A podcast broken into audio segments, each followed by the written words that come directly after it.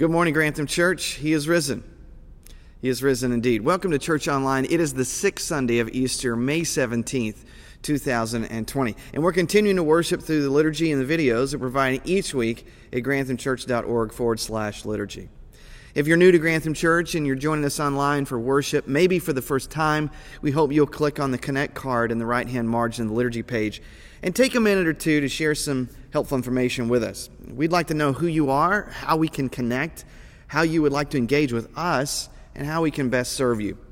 Please don't let physical distancing stop you from connecting with us. Because as I've been saying here at Grantham, we're not closed as a church. We're just doing church differently during this global pandemic. And if you'd like to see what that means for us, what being and doing church looks like at Grantham during COVID 19, please check out our Staying Connected page. We continue to update this page with resources, ideas, and helpful information to assist you in being the church and keeping to the way of Christ in our current reality. Anyways, whether you're already a member or you're joining us for the first time, I want to thank you for connecting with our church family and invite you to continue worshiping the risen Jesus with us with open ears to hear him, open eyes to see him, and open hands to receive and respond to his call on your life. Let's do that together.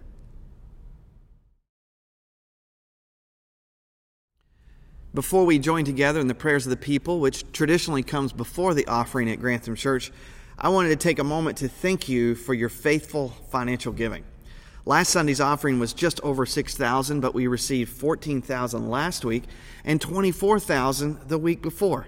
So while our week to week has been very up and down through COVID 19, overall we're doing well financially. And as you can see reflected in our giving update each week in the body life of the email from the pastor, if you want to see that. I sincerely want to thank all of you who have found new channels for the church to receive your support, whether that be online, the mail, or via text. Your determination to give has been impressive, Grantham Church. So, in spite of not meeting in person for worship for the past 10 weeks, our giving has been above last year and above our budget for this year. As I mentioned earlier this week, due to our giving, we made the decision to release our designated gifts to our ministry partners, Paxton, New Hope, Friends Over Fences, and Mennonite Central Committee through My Coins Count. Now, to do that now rather than waiting until later in the year, which would have been our normal plan. And we know that these important ministries have significant needs during this time, and we want to bless their work. So praise God that we're able to do that.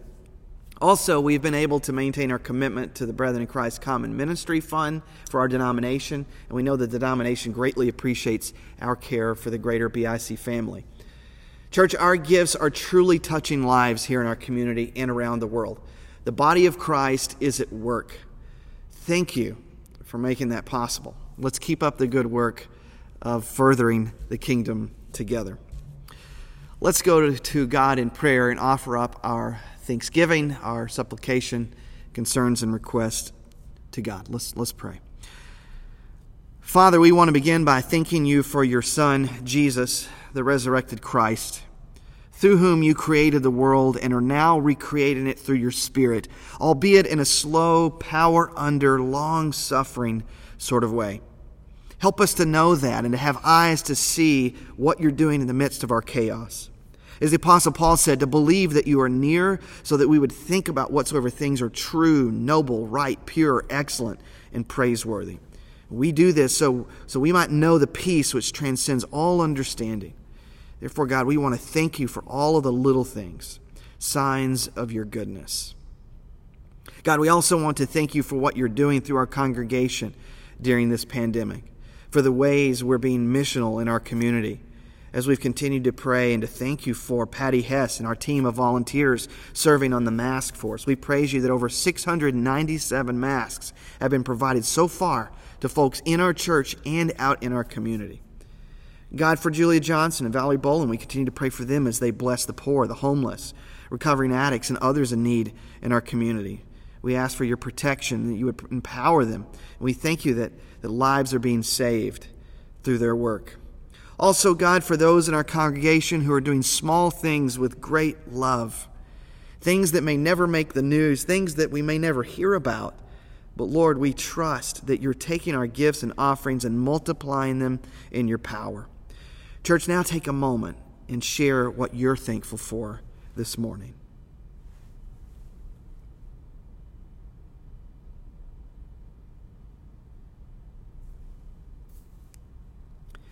God, for people in our church family, we now pray. We pray, Father, for Beth Huffnagel, who lost her mother on Friday.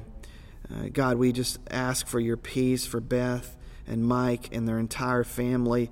Lord, as they grieve the loss of Beth's mother, we thank you for a, a, a, long life lived serving you, praising you, and, and, and devoted to you, Jesus. Thank you.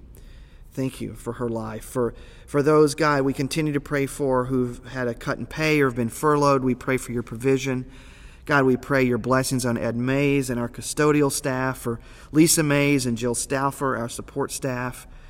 We also lift up Tiffany Burrows and Glenn Pierce, Doug Curry, Brad Statnick, Lana Flowers, Dale Fogelsanger, and others in and outside of our congregation who are not able to work right now.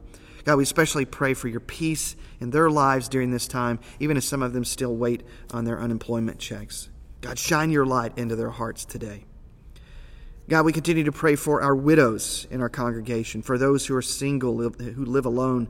We ask you to surround them with your peace, love, and comfort, and that they would be able to stay connected via technology. God, for those struggling with anxiety and depression, may they too have a real sense of your presence, of your peace and love and comfort. Shine your light into their hearts. God, for moms and dads at home, continue to give us patience and the strength to persevere.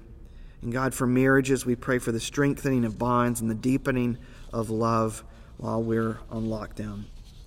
God, for our church leadership, we pray for our pastoral staff that you'd help us to lead with a non anxious presence. Help us to grow together and lead well during this time as we seek to discern how your Spirit is moving us into your good future. For the church board, Lord, help them also to lead with a non anxious presence and a hopeful spirit as they work with the staff in navigating COVID 19 and plan ahead with many unknowns. God, for our deacons, we pray that our deacons would receive your strength and courage to minister to our congregation. Lord, bless each of our deacons, calm their own fears and anxieties as they serve. And we continue to pray for all of our hospital workers, doctors, nurses, caretakers, first responders, those who work in mental health care, folks in our congregation, Lord, like Cheryl Wolf, Heidi Curry, Linda Pierce, Ange Wanger, Christina Weber, Misha Warner, Kathy Line. Kelly Martin, Aaron Brinzer, Rachel Morey, Mari, Marnie O'Donnell. God, we ask that you would protect them and empower them. Church, who else in our congregation would you like to lift up in prayer? Do that now.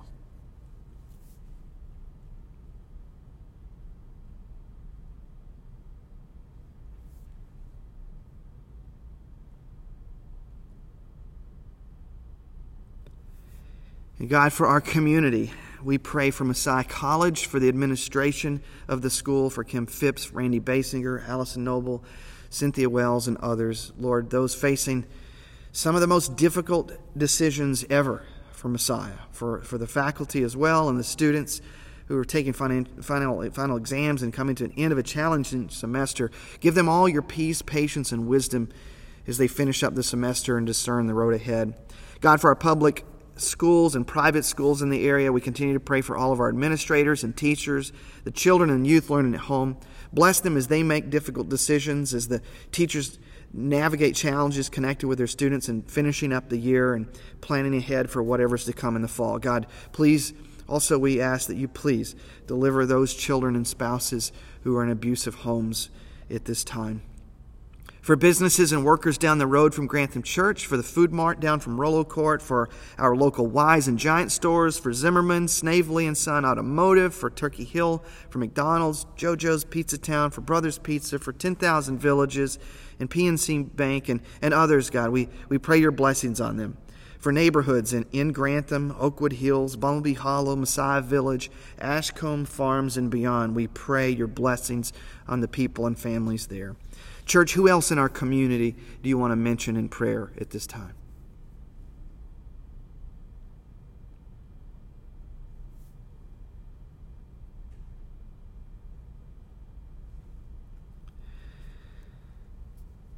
And Lord, for our ministry partners, for New Hope, Friends Over Fences, Paxton, and Mennonite Central Committee, we ask for your protection, provision, and strength to persevere. Bless all of their ministries and the work that they're doing.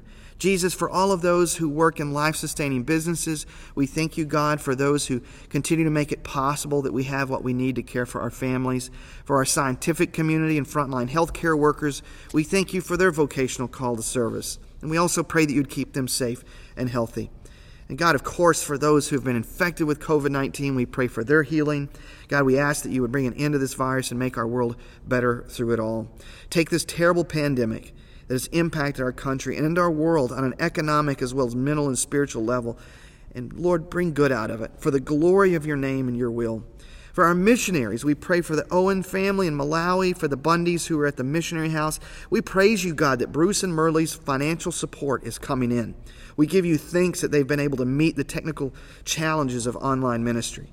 And also, we praise you that a Madrid church member, Amalia, who had held a dying COVID 19 patient in her arms without any protective gear beyond gloves and survived her quarantine with no virus symptoms, is doing well. Lord, we know also, though, that Amelia has lost her job due to a lack of clients, so we pray for encouragement, provision for her large family. We also continue to pray for Lisa as she serves in a region of the world that is more hostile to the gospel. We also continue to pray for Phil and Elaine Thuma, who are at Macha Hospital in Zambia, and have asked that we would pray for their scientists and technologists, that they will quickly learn the new techniques and protocols, that their diagnostic machines will also keep working with the heavy workload. Also, God, we pray that you'd make it so that the Thumas can get a safe return flight to the U.S. as soon as possible. Lord, make it so and bless them all with your peace. And God, we also want to lift up our leaders in government. As Paul told Timothy, we want to offer up prayers and petitions for them, for the president, for Congress and the Senate, for our governor, and all those in civic authority, that we may live peaceful and quiet lives in all godliness and holiness. Despite the brokenness of humanity, of partisan politics, and whatever ulterior motives that might be at work in our leaders, we pray they would overcome those things in your power and do what is best with the most accurate information that they have. In the name of Jesus, we rebuke Satan and the principalities and powers that exploit our weaknesses and turn the American people against one another. Knowing, God, that we battle not against flesh and blood, we, f- we fight in prayer for our leaders. And we vow, as your people, the church, to chart a third way together to love, not to hate so, Lord, we repent of the ugliness that's in our hearts, the slander that's been in our speech, and the many things and ways that we have fueled the hysteria in our grief, confusion, frustration, and impatience. Jesus, help us, your church, to separate ourselves from the world and behaviors born of the flesh. Church, for who else in our world do you want to pray for? Please do that now out loud to God.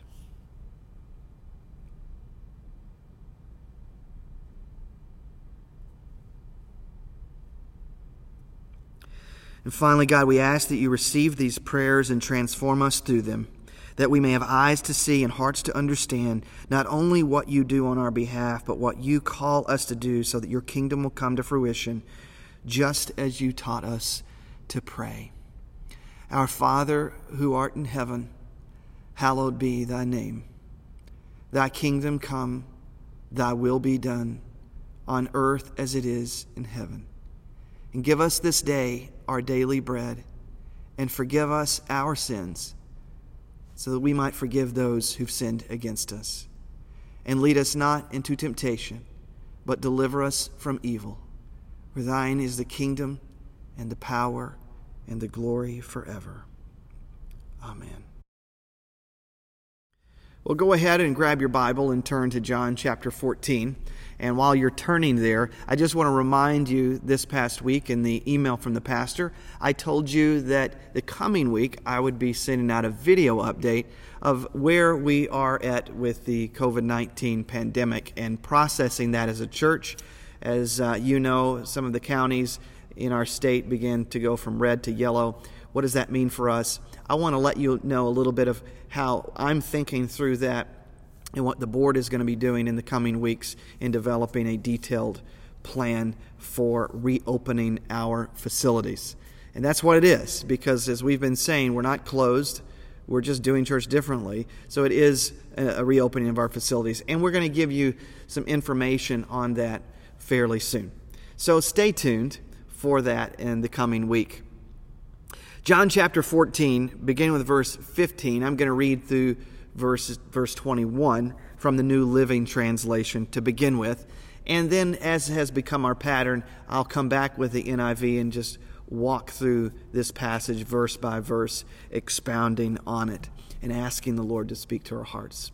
Why don't we do that right now? Father, we ask, Lord, that you would, by, you, by the power of your Holy Spirit, speak into our hearts, into our souls, a word of encouragement, of comfort, but also one of conviction, correction if need be. Lord, we want to align ourselves with you. Holy Spirit, do that now as we open up the word together. In Jesus' holy name we pray. Amen. Let's read John 14, beginning with verse 15. If you love me, obey my commandments, and I will ask the Father, and he will give you another advocate who will never leave you. He is the Holy Spirit who leads into all truth. The world cannot receive him because it isn't looking for him and doesn't recognize him. But you know him because he lives with you now and later will be in you. Jesus said, No, I will not abandon you as orphans. I will come to you. Soon the world will no longer see me, but you will see me. Since I live, you also will live. When I am raised to life again, you will know that I am in my Father, and you are in me, and I am in you. Those who accept my commandments and obey them are the ones who love me. And because they love me, my Father will love them, and I will love them and reveal myself to each of them. This is the word of the Lord. Thanks be to God. You'll recall last Sunday we were in the, the 14th chapter of John and we covered the first 14 verses. And so here we are in the next section of verses 15 through 21 in John. And I won't give you all the background information again on John. If you missed that, you can go back and, and listen. But I do want to help us to understand again and remind us of the particular context here and what Jesus is speaking to and speaking about. And a message I've entitled, Help is on the Way. John chapters 13 and 14, you'll recall, is the upper room dialogue. Uh, that is where Jesus is spending the, the, the, his last hours, the remaining bit of his time, with his disciples, sharing the Passover meal and then leaving the upper room eventually to go down the valley, up the hill of the Mount of Olives into the Garden of Gethsemane, where he's eventually arrested. So the upper room dialogue in 13 and 14. And in 14 through 16, we have what uh, has been known as the farewell discourse. These are Jesus' last words to his disciples. And in John 14, verses 1 through 14, Jesus commands them, you'll recall, not to be troubled. Don't let your hearts be troubled. Why are they troubled? Again, because Jesus in John 13 had spoken of having to die, of going uh, to the cross. He had changed the Passover meal. He talked about betrayal. He also had uh, told Peter that Peter was going to deny him three times. So, enough to shake up the disciples. And he says he's going away to the Father. This is really upsetting to them. Uh, but Jesus tells them that they know the way so that they can be together. Now, be together. We do believe Jesus means that. And later on, when he returns. Today's reading, we're going to hear Jesus, as well, we just read, assuring his disciples that he will not abandon them. That's good news. He's not going to abandon them, and that soon he will send another advocate to be with you, to be with us forever. So, our focus for the message this morning is this waiting is a part of life, isn't it? It doesn't matter who you are, we all have to learn to wait. We do. And if we don't, things are going to get pretty miserable. And as Christians, we will inevitably be challenged to draw near to God in the waiting. So, what will we choose to do while we wait? That's the first question I want us to think about this morning. What will we do while we wait? And that is a choice.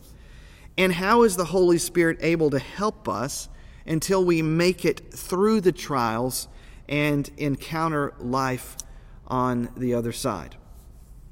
Because, again, we will all enter trials and tribulations, and we will all be put in a position where we have to wait. What will we do in the waiting? And how is the Spirit able to help us in the meantime through the trials until we get to the other side? That's what I want us to think about. So I'm going to grab the New International Version now and just walk verse by verse through this passage and, and uh, unpack this a bit. Verse 15. Again, this is, these are the words of Jesus. He's talking to his disciples in this farewell discourse, and he says, if you love me, keep my commands. Let's start there. If you love me in the Greek, it, it actually means if you keep on loving me. It's, it's an ongoing, continuous, continuous action. If you keep on loving me. Now, that ought to remind you what he said back in, in the first verses of this chapter when he said, I am the way, right? The pathway. I've left you the tracks. I'm the truth and the life that, that I'm trustworthy, I'm loyal, I'm committed, and that fruit comes from this way of following me. I've left you the tracks, follow in it. And that's what Jesus is concerned with a, a, lifestyle in keeping to the path. So, same idea here in verse 15. If you love me, keep on loving me. He says, You will keep my commands or, my, or keep my commandments. Now, what does Jesus mean? What commandments is he talking about? Well, certainly he has in mind all of his, his teachings not just in the Gospel of John, but all of the Gospels, the Synoptics, Matthew, Mark, and Luke. And for us Anabaptists, we're really concerned about the teachings of Jesus on what is known as the Sermon on the Mount in Matthew chapter 5, 6, and 7. But I do think that Jesus specifically has in mind one specific command that he gave them in chapter 13. Do you remember this? Specifically in John 13, 34, and 35, he said that the whole world will know that you're my disciples by the way that you love one another. He said, A new commandment I give you love one another as I have loved you. So as I have loved you, you're to love one another. The whole world will know you belong to me by this. Now, I, I know I've said this before, but it can't be said enough. How often do we miss this as Christians? We think what's important is, is believing all of the right things, having all the correct doctrine, or, or being on the right side of the political aisle, or, or bumper stickers, or keeping Christ in Christmas and fighting culture wars, or whatever that we want to fill in the blank with. But somehow, love, uh, it doesn't become the main thing for us. It has to be the main thing for us. The greatest heresy of all, when you want to talk about doctrine, is the failure to love as Jesus has called us to love. Keep that in mind as we go through these, these verses here. And notice, keeping his word here comes out of love. We know that we're living in love when we are keeping his commands, when we're following. Love is not, also hear this, love is not primarily based in emotion either. Love is not primarily based in emotion, but rather it is a decision of the will. Anybody who's married knows this, especially if you want to stay married. That, that love is a choice, it's a decision of the will, regardless of how you feel. Starting to wrap there. Decision of the will, regardless how you feel. Okay? It's true. It, it, love looks like commitment and obedience, and this is what Jesus is talking about. So we don't have to do things to earn the love of the Father to, to get in the Jesus Club, but the doing of the things proves that we're in. Do you get that? Don't miss it. If you love me, if you keep on loving me, you will obey my commands. That's good. Verse 16. Verse 16, Jesus says, And I will then ask the Father, and he will give you another advocate to help you and to be with you forever. Now, what does he mean? Give you another advocate. Some translations say counselor comforter. All of those words work because the Greek word here is uh, parakletos. Parakletos, you maybe you've heard paraclete, um, the word for the Spirit. It literally means in the Greek to come alongside, one who will come alongside you. And this is someone who pleads another's, another person's cause. This is someone who aids you, is an advisor to you, uh, is, is a helper to you. This is why we, we hear Jesus say the Holy Spirit is the helper. And there are two meanings of the word another, another advocate. In, in the Greek, you could mean another of a different kind or another of the same kind. And in this case, you want to guess which one it is? Another of the same kind. Jesus is saying, I'm going to give you an advocate, a comforter, a counselor, a helper of the same kind, like me. That's interesting. Follow this, follow this. It is the same kind. In other words, the Holy Spirit is the other Jesus. Think of it that way. The Holy Spirit is the other Jesus, or as the book of Acts tells us in chapter 16, verse 7, uh, Holy Spirit is actually called the Spirit of Jesus. And we see that in another place in the New Testament. The Holy Spirit is the other Jesus, the Spirit of Jesus. Now, let's take a second here and just briefly talk about the Trinity. I won't go in depth here. In a few weeks, we'll have Trinity Sunday. I may say more then. But what we need to know about the Trinity is, is this is a word that Tertullian, an early church father in the second, third century, uh, used to coin, he coined the, the term Trinity, used to describe uh, the Father, the Son, and the Holy Spirit. And if you look at this chapter, especially the verses that we have just read and are getting into, you see the mention of the Father, and Jesus, who refers to himself as the Son sent by the Father, and now he's talking about himself sending the Holy Spirit. And we've got to be leery that we stay away from uh, some of the analogies that we try to use that actually lead us to heresy. Um, that is, we can say what the Trinity is not this is not what we would call modalism, which was an early church heresy that said God is just one God who reveals himself in three different forms or, or like putting on a different mask. No. The church has said, based on, this, on what Jesus shows us, if it wasn't for the words of Jesus, we would never get this, that uh, God is three persons in one, mysteriously three in one. So a perfect harmony and community. Now, I told you a lot of analogies don't work. The, the best way I could possibly, I think, describe this, the best way I've heard it described, is to think of it this way. In 1 John chapter 4, verse uh, 8, we see where John, in his epistle, says, God is what? Love. God is love. Now, other monotheistic faiths, Judaism, Islam, would say God is loving, but the New Testament says God is love in his essence. Now, how can this be? Think about how love works. In order for love to work, you have to have a lover, the beloved, the one who receives the love, and then the love that is actually shared between them that is bigger than themselves. So think of it that way. God is love, so therefore, within God Himself, there is a lover, the Father, the beloved, His Son, and the love shared between them, the Holy Spirit.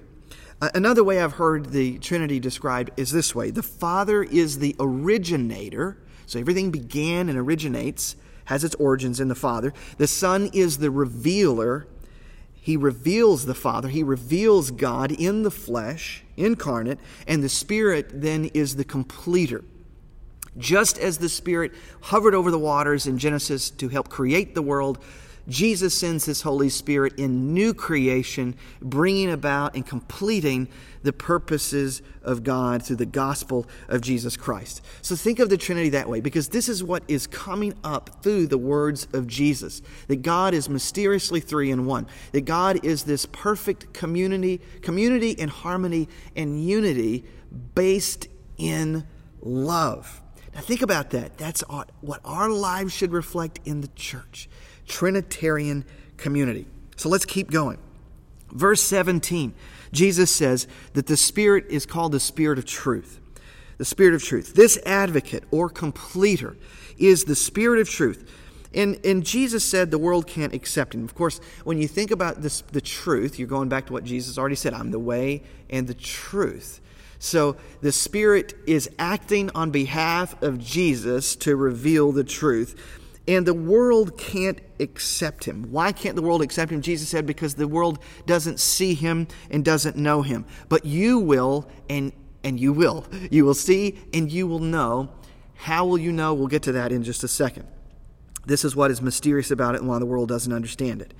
So, the Spirit, though, John also will tell us, if you keep reading on in chapters uh, 15, 16, and so on, you'll see that the Spirit, Jesus said, will teach us. That's what the Spirit of truth does. It teaches us. The Spirit uh, reminds us of everything that Jesus has said. And I think I may have just said it. The Spirit is not an it, the Spirit is a person. Let's use personal pronouns, right? So the Spirit will teach us, will remind us of everything that Jesus has said. Now, um, I I love charismatics. I didn't grow up in a charismatic tradition or, or in a Pentecostal tradition. And the, the, the Pentecostals, uh, much like we're, we're going to see in the book of Acts, which we'll be going through in the coming weeks, uh, talks a lot about the Spirit. In fact, instead of calling the Acts of the Apostles, it's probably better to call the book of Acts the Acts of the Holy Spirit. And in believing in the gifts of the Holy Spirit and the charismata of the Holy Spirit. That's where you get charismatic from. And, and, I, and I believe in all of that. Uh, but one way that a lot of times charismatics or Pentecostals may go wrong is focusing too much on the person of the Spirit when what the Spirit does over and over in the New Testament is point to Jesus. The Spirit doesn't want to be talked about and focused on primarily. The Spirit wants to point us to Jesus because what we're experiencing in the Spirit is the person of Jesus. That's because Jesus, the Son, is the revealer. That's why we worship Jesus, the one who reveals the Father. Amen? That's great stuff. That's great stuff. So, so look at uh, the second part of verse 17. The world cannot accept him because it neither sees him nor knows him, but you know him, for he lives with you and will be in you. Now, this is a symbiotic relationship. We're invited and being invited by Jesus into the Trinity. This is wonderful because what Christ is talking about is an, as a mysterious indwelling. What's coming isn't distance, distant, another word, uh, but, but it's greater companionship and intimacy, a radical closeness with uh, and involving the spirit to spirit, our spirit to the spirit of God. Uh, it is a relationship. It's, it's much different than how we see the Holy Spirit in the Old Testament. You remember this. Uh, yes, we said the Holy Spirit's been working at creation but we also see the, how the Holy Spirit resides with people, prophets, kings, but often only for a time, especially if they turn against God and disobey Him, the Spirit leaves them. You remember, like King Saul, who lost the Spirit of God. But what happens in the New Testament is something more permanent. The Spirit comes to live and reside within us in a permanent way.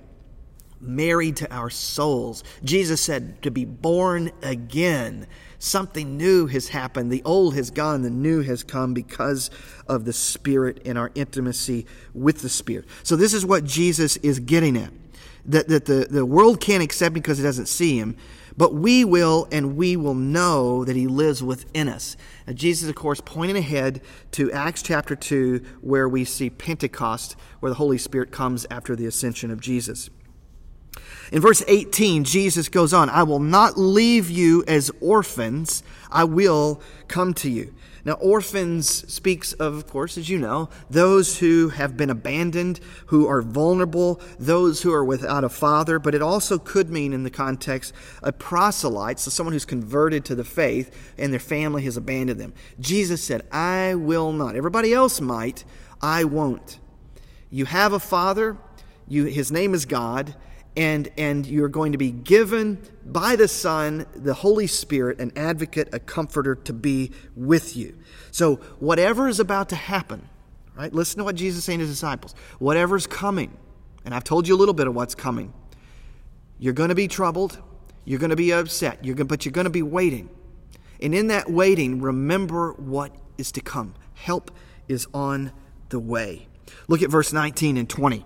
Jesus goes on, he says, Before long the world will not see me anymore, but you will see me. Because I live, you also will live. Jesus returns again to obedience here, uh, keeping to the way, as we see in chapter 14, but also abiding in him, which you're going to see in the next chapter, chapter 15, is evidence of the indwelling Spirit of Christ within us and locates us within the love of God. You see, following Christ's commands are expressions of truly living with and in the God of love. now listen again before we move on there from, from verse 19 and 20. On that day you'll realize that I'm in my Father and you're in me and I'm in him. I think Jesus is talking about his resurrection, but he's also talking about when he gives the Holy Spirit, as I said, at Pentecost. Then you will know. When this happens to you, there will be no doubt that I am in my Father, my Father's in me, my words are true and that you have been given this advocate, this comforter, this counselor, this helper, this friend to assist you and give you energy and words and power and purpose. Oh, it's great. Now, so think about that. If we're if Jesus is again returning to obedience, he's saying the evidence of the Spirit is seen in keeping to the way. You want to know how you got the Spirit? You have this Spirit, even in the waiting for us today, right? When we're keeping to the way, when we're manifesting the commands of Jesus in our life and we're acting on them, abiding in Him, following His commands, and, and, and seeing that come out in our life is, is truly living within God, God's love. Now, Paul said it this way uh, to the churches in Galatia. Galatians chapter 5, beginning with verse 13. Listen to what the Apostle Paul said. He said, You, my brothers and sisters, were called to be free, but do not use your freedom to indulge the flesh. Rather, serve one another humbly in love. Think about what all this means for the time we're living in right now. Verse 14 For the entire law is fulfilled in keeping this one command love your neighbor as yourself. If you bite and devour each other, watch out or you'll be destroyed by each other. So I say, walk by the Spirit, live in the Spirit, and you will not gratify, gratify the desires of the flesh. For the flesh desires what's contrary to the Spirit, and the Spirit what is contrary to the flesh. They are in conflict with each other, so that you're not to do whatever you want to do. This reminds me of what Paul said in Romans 8 I do the things I don't want to do, and that's what I keep on doing. Repentance is the key.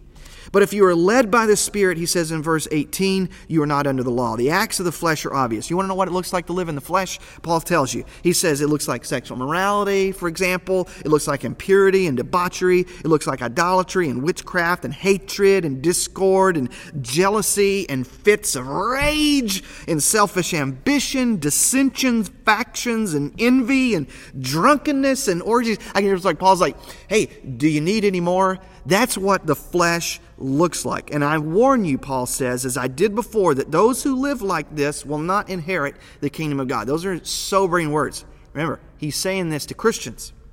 But the fruit of the Spirit. Well, okay, so here's what the flesh looks like. Ugh, yucky stuff. Here's what the Spirit looks like. The fruit of the Spirit, Paul said, is love, that looks like Jesus, joy and peace and, and patience and kindness and goodness, faithfulness, gentleness, and self control. Against such things there is no law. Those who belong to Christ Jesus have crucified the flesh with its passions and desires. And since we live by the Spirit, Paul said, let us keep in step with the Spirit. Keep to the way, Jesus said in John 14. Other places he said, put your hand to the plow and don't look back. You'll, you'll uh, plow crooked rows. See, all kinds of scriptures come into your mind when you're, when, when you're filling yourself up with the Word of God. So, so think about this. Again, the disciples are about to have to wait while Jesus says these words, he's preparing them. And you know, waiting can bring out the worst in us, can it? Think about some of the negative things that we do while we wait. We complain. Uh, we, we seek to blame people. Who can we point the finger at? And ultimately, when it's at its worst, we lose hope. We complain, we blame, and we lose hope. I couldn't help but think of the people of Israel, uh, the Hebrew folks in the wilderness after they've left e- Egypt and, and Moses had, has led them out. I was actually reading, doing some reading on my own, some Bible reading the other night, and, and was reading this and just looking at how uh, the people would complain. And yet, sometimes God didn't think anything of this. They would complain almost like little children. You know, it's like, I'm hungry. What are you going to do about it? now, we often have to tell our boys there's a nicer way to say that. But, but sometimes the, the asking, there's not, obviously, there's nothing wrong with that. But, but sometimes we complain with, and out of a lack of faith and disbelief.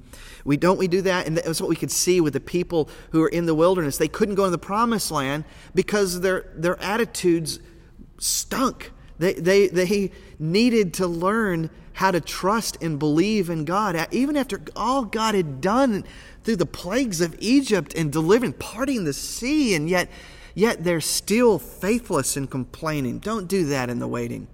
I hear God say that to us. And don't look to blame people. They eventually blame their leaders, like Moses and Aaron. We're still doing this kind of thing today, right? We want to we want to look for somebody to our lives feel out of control. We're lacking faith and we want to point the finger and blame somebody. But but listen, that is not the Jesus way. That is not the Jesus way. Instead, he wants us to be full of hope, full of love, which is expressed in that fruit of the Spirit. So instead, we should, I think, reflect on what David wrote in his waiting in Psalm 40, verse 1 through 3. Do you know this passage? It's a wonderful psalm. It's one of my favorites. Here's what David said I waited patiently for the Lord. He turned to me and he heard my cry. He lifted me out of the slimy pit, out of the mud and mire, and he set my feet on a rock. Hallelujah. And he gave me a firm place to stand. He put a new song in my mouth, a hymn of praise to our God. Many will see and fear the Lord and put their trust in him. Oh, we want to be like that, don't we? To be able to say, I waited for you, Lord. I waited patiently. And and what did you do? You lifted me up in time. You lifted me up and you set my foot on a rock. You lifted me up out of the mess, out of the chaos, out of the mud and God, you gave me a firm place to stand, and you gave me a testimony. Who wants a testimony? You want a testimony through all this COVID 19 stuff? Lord knows I don't want to look back and say, man, I wasted that opportunity. Man, I, I whine like a spoiled little kid with no discipline. Now, folks, also know in the waiting, and this is very real and it's very human, like these first disciples, when Jesus dies, they grieve.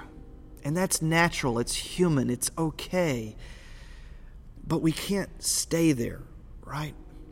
We have to process it in healthy ways. Get a counselor if you need that. Get a, get a, get a therapist if you need that. Reach out to, the, to, your, to pastors, to friends, to family members. Process the grief, grief in healthy ways. But don't let it lead to despair or complaining and blaming and so forth. Don't be like the people in the wilderness be like the people who are ready to inherit the land. Amen. So, what will you do in the waiting? Let's come back to those, those focus questions. What will you do in the waiting? Will you grieve properly? Uh, will, will, you, will you deepen your faith and trust in God during this time? It, it takes intentionality to draw near to God, to draw near to the church. Don't miss the Spirit. You know, here in John's Gospel, uh, you'll, you'll recall uh, because we talked about this a few weeks back, where Thomas wasn't with the disciples, didn't see Jesus raised the first time, didn't didn't feel his breath on them as he blew the Holy Spirit on them. You know what Thomas did? He missed the Spirit. Why? Because he left the group. He left the church. He stepped away. He didn't stay engaged. He didn't stay connected. Don't let that be said of you. Instead, draw near to God, draw near to His church in the waiting, and ask the Lord to bring out more fruit of the Spirit in you. Secondly, how is the Spirit able to do this? How is the Spirit able to help us until we make it through the trials? And we know we will if we cling to Jesus. And, and we have some of us stories before where God has always been faithful. How will the Spirit do this? Put another way. Put another way. What are you giving the Spirit? to work with to see you through the other side? Are we, are we even making the effort to engage uh, in spiritual disciplines, in some regular routines and rhythms, to engage with the church? If you're not, I, I invite you to do that. Again, go to our Staying Connected page at granthamchurch.org and look at ways that you can invest one on one with the Lord through discipleship how you can invest in the church through small groups and, and other means, how you can care for yourself and your mental health, uh, how you can give, how you can serve, how you can stay missional during this time of waiting. What is the Spirit saying to you, Grantham Church, through this passage in our current situation? How is He inviting you to turn from carnal thinking and behaviors so that you can follow Jesus in faith, hope, and love? Will you give that thought? Listen to the voice of the Lord and do something about it. Let's pray. Father, if we're honest, we're tired of waiting. Waiting is hard, it's painful, and it's exhausting. But we know that learning to wait well is a beautiful, sanctifying, hope giving thing. And Jesus, we want to wait well, believing that help is on the way. So, Lord, we ask that you let your peace rule in our hearts as we live by your grace each day of this waiting and trust you in your ability to grow us and bless us in the midst of and at the end of our waiting. Thank you for hearing our prayer and responding to us out of your loving desire to bless your children with good things. In the name of the Father, the Son, and the Holy Spirit, we pray.